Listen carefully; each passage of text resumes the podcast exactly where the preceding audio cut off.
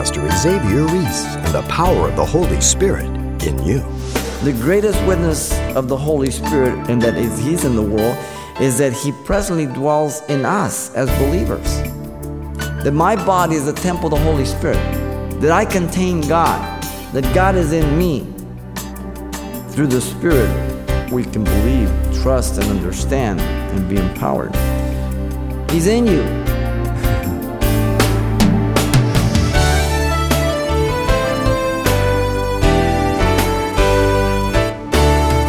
Welcome to Simple Truths, the daily half-hour study of God's Word with Xavier Reese, Senior Pastor of Calvary Chapel of Pasadena, California.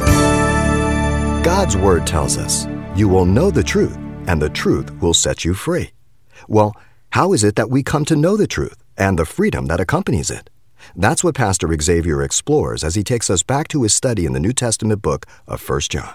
Let's join him for today's Simple Truths. The message is entitled, The Threefold Witness of God. The failure to scripturally understand that Jesus is the Messiah can have eternal consequences. There is no room for error. And so John proceeds to give a threefold witness that Jesus was the Messiah His entire earthly life. Listen to him in verse six through eight. This is he who came by water and blood, Jesus Christ. Not only by water, but by water and blood. And it is the Spirit who bears witness, because the Spirit is truth. For there are three that bear witness in heaven, the Father, the Word, the Holy Spirit, and these three are one. And there are three that bear witness on earth, the Spirit, the water, and the blood. And these three agree as one. And so the threefold witness that Jesus was the Messiah, His entire earthly life, is marked by this, the prophetic witness in verse six. The problem witness, verse seven. And the permanent witness in verse eight. The mission of Jesus was that God would become incarnate. People have a difficult time with that. And that's why God puts Genesis one one in Genesis one one. In the beginning, God created out of nothing the heavens and the earth. When you can embrace that, you have no problem with God becoming man. Now notice the attestation of the person is now irrefutable. By water and blood. The first is water, which speaks of our Lord's baptism. The place and method by which Jesus was identified as the promised Messiah. We are told that the Spirit descended in a bodily form upon Jesus when he came out of the water, and the Father spoke from heaven, affirming his sonship in Matthew three seventeen, Mark one eleven, and Luke three twenty-two. You are my beloved Son, in you I am well pleased. The second witness is the blood, which speaks of his death on the cross. As you know, blood speaks of death, and death speaks of atonement in the Levitical law. The blood was given in Genesis three twenty-one when God killed that little animal to purge the sin of Adam and Eve and clothe them. There it began. John said, "Behold, the Lamb of God, which takes away the sins of the world." Every Jew understood that. John one twenty-nine. So when Jesus says, "Behold, the Lamb of God, which takes the sins of the world," every Jew knew exactly. They had a big picture in their mind. To them, it was forgiveness, fellowship with God, atonement. And so is baptism, his death. Now, notice the third witness is the Spirit of truth.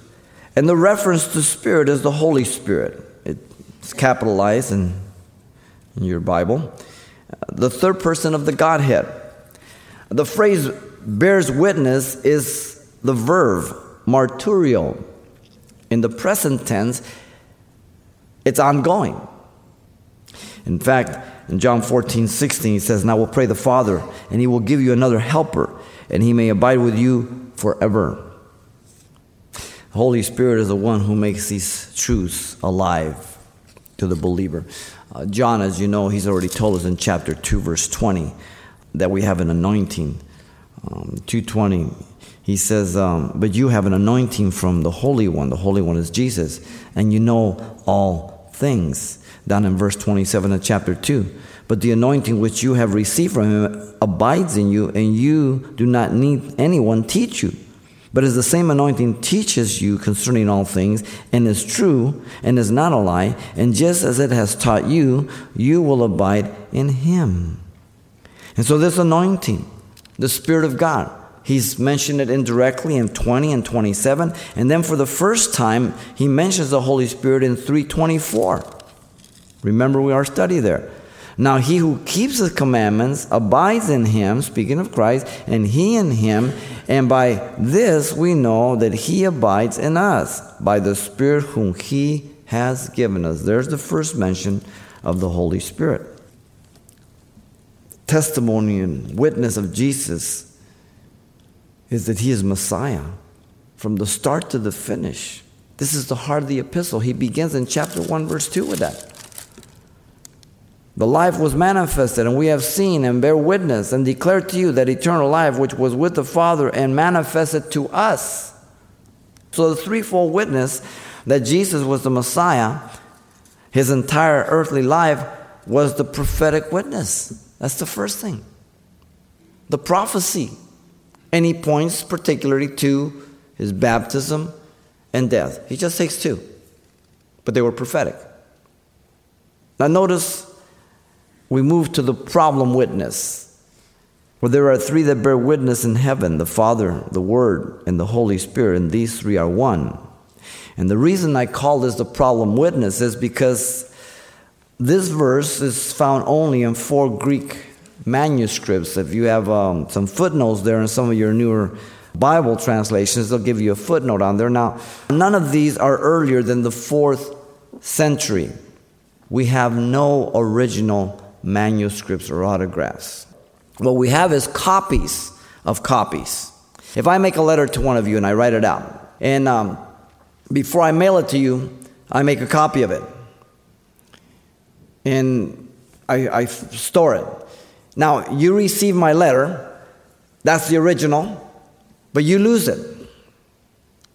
So you call me up and say, you know what, I lost that copy of the, uh, the letter that you sent me. You wouldn't happen to have a copy. Yeah, I have a copy. So I make a copy of that copy, okay?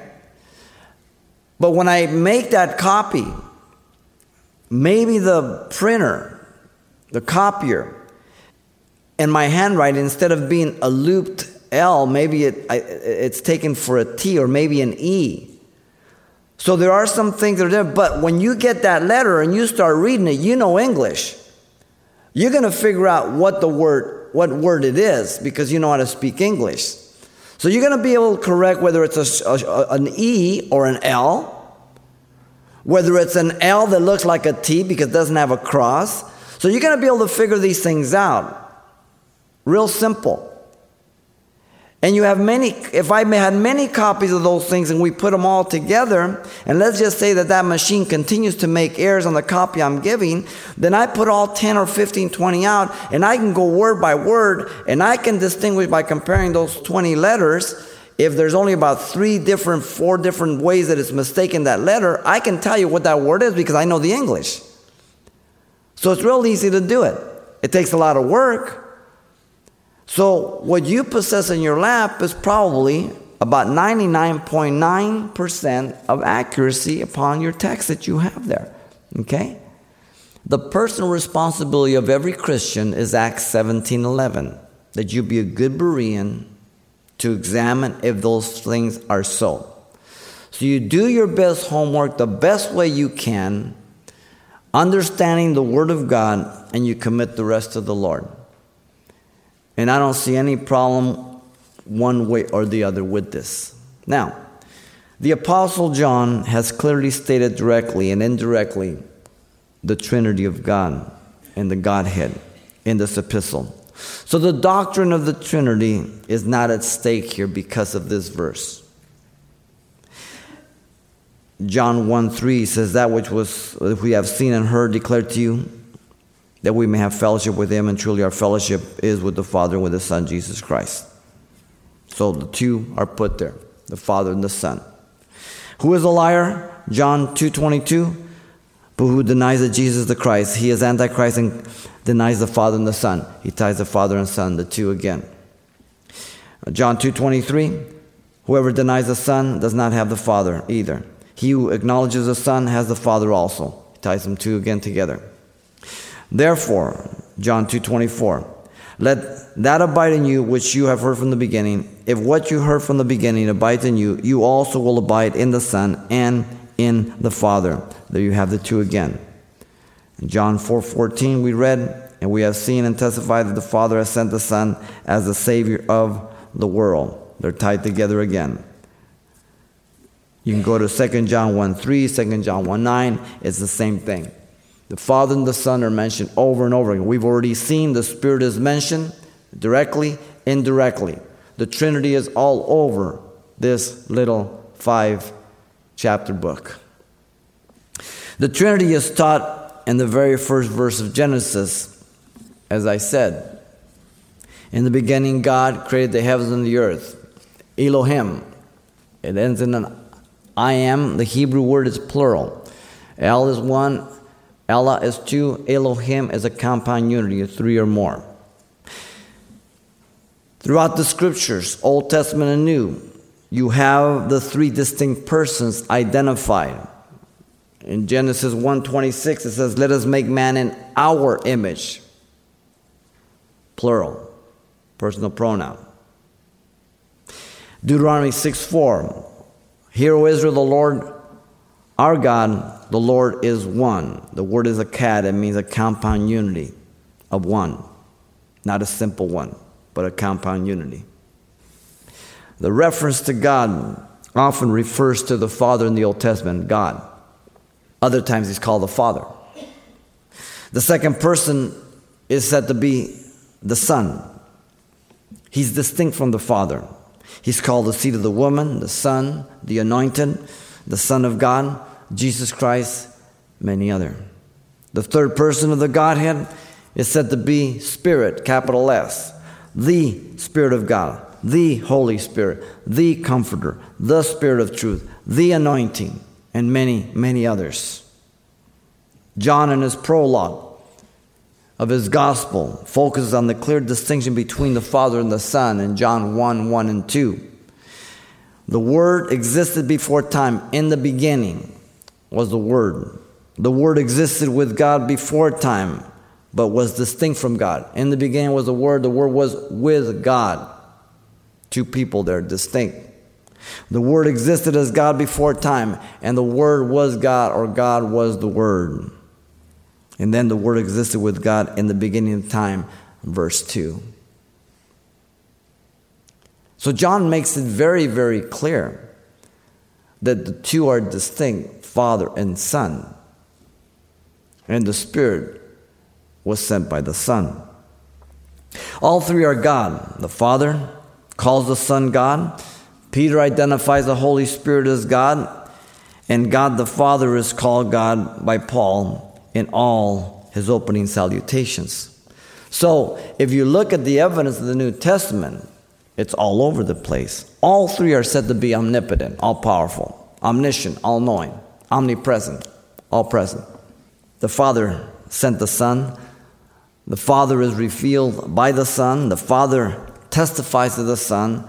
The Son points us to the Father. The Son is the picture of the Father. The Son announces the coming of the Spirit. The Holy Spirit speaks and reveals the Son. The Holy Spirit draws us to the Father and the Son, and the Holy Spirit glorifies the Son.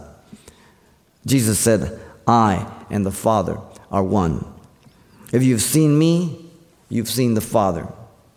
I came not to do my own will, but the will of him who sent me. I do always those things that please the Father. And so the threefold witness that Jesus was the Messiah, his entire earthly life is not affected by the problem witness, is it? No. It brings us to the permanent witness. Verse eight, and it's short. Notice The threefold witness is declared specifically, and there are three that bear witness on earth. The reference is not to the Trinity as the previous verse. Make sure you understand that. Now, you remember the law taught that in order for matter to be established, there would have to be two to three witnesses, particularly if it was a matter of capital punishment, Deuteronomy nineteen, fifteen, and seventeen, and six, and also in um, Numbers thirty-five, thirty. Again, John, he's a Jew in background. He understands this. The false witnesses against our Lord, remember, were many. And finally, two came forth, but they could not agree. Mark tells us, Mark fourteen, fifty-five through fifty-seven, and then fifty-nine. They needed witnesses to corroborate, to verify something. The context here is the three witnesses that testify that Jesus was the Messiah from the beginning of his ministry. This is the theme of these verses. To his death. Baptism, water, death, blood, crucifixion. He's refuting the false teaching of the Gnostics, that matter is evil and spirit is good.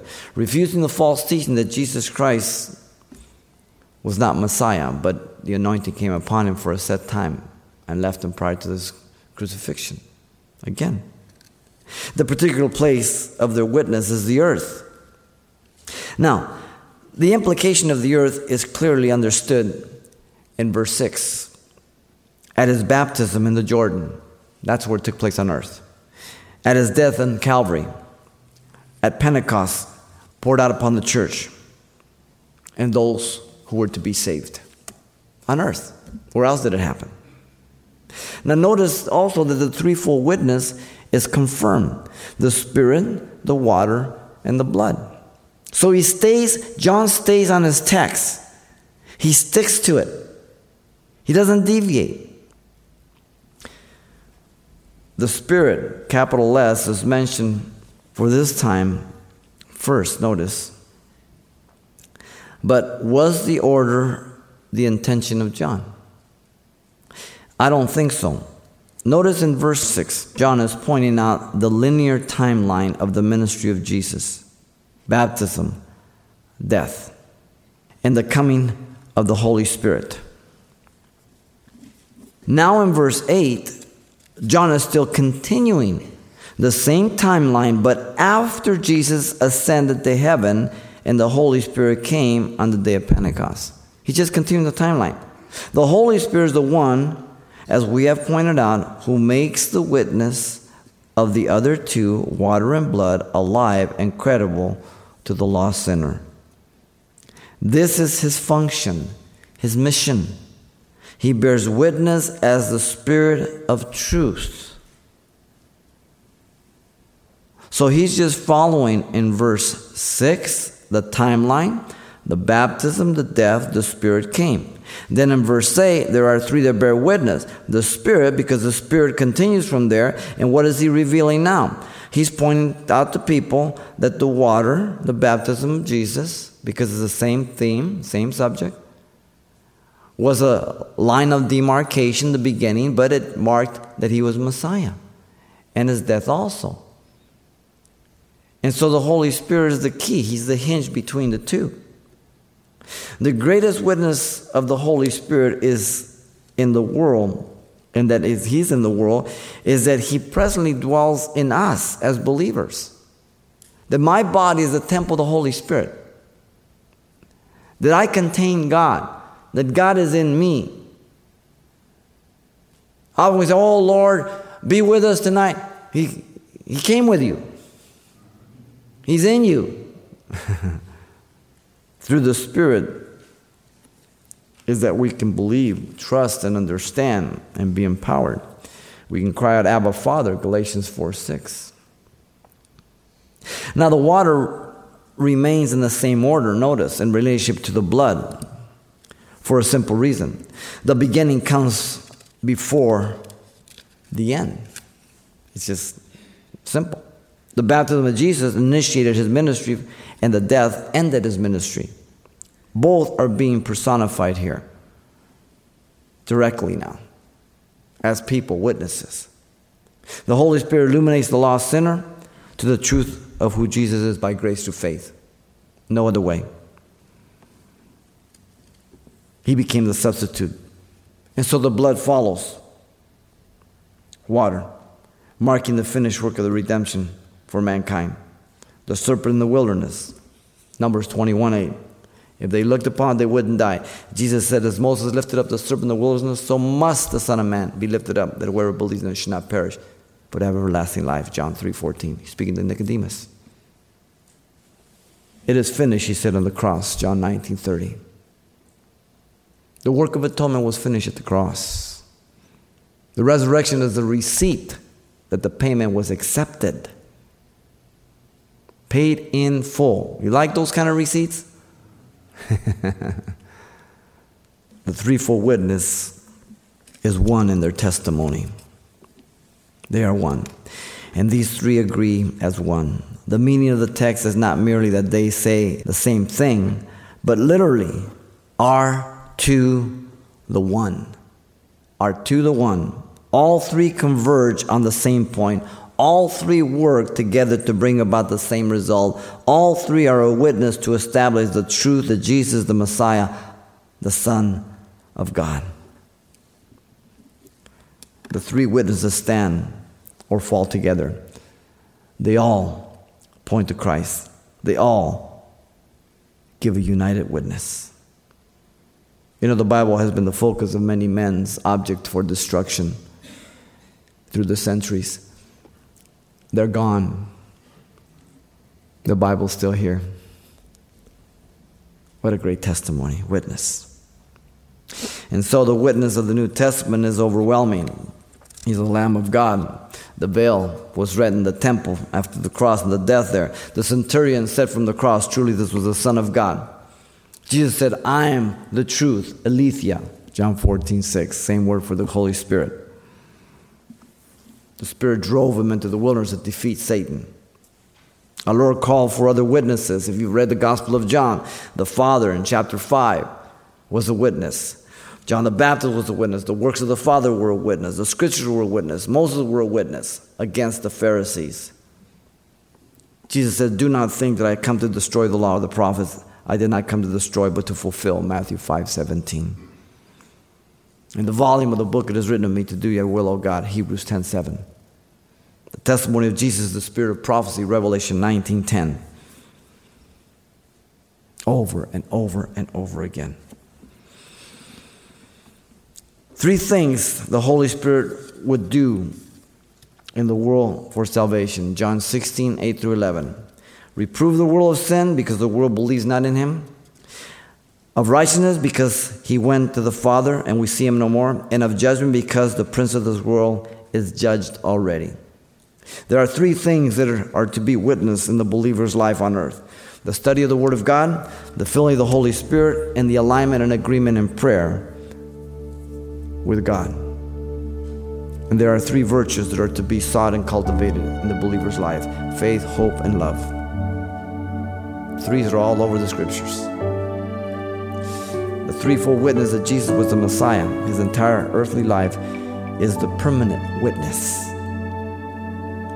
So here you have John's witness of the threefold witness that Jesus was the Messiah, his entire earthly life, by the prophetic witness, the problem witness, and the permanent witness. You have to either accept it or reject it. One of the two. In eternity is at stake. Pastor Xavier Reese and the Proof of the Messiah. And if you'd like a copy of today's message, ask for The Threefold Witness of God. It's available, as always, on C D for only four dollars. And this will also include everything Pastor Xavier taught the last time we were together as well. Once again, the title to ask for is The Threefold Witness of God, or simply mention today's date. You can request your copy by writing Simple Truths, twenty-two hundred East Colorado Boulevard, Pasadena, California, nine one one zero seven. Or to make your request by phone, call eight hundred nine two six one four eight five. Again, that's eight hundred nine two six one four eight five. or the address once again is Simple Truths, twenty-two hundred East Colorado Boulevard, Pasadena, California, nine one one zero seven. And it helps us when you tell us the call letters of this station when you get in touch. This is one way we can check on the effectiveness of this outreach in your area. And be with us next time as Pastor Xavier Reese brings us more Simple Truths from God's Word.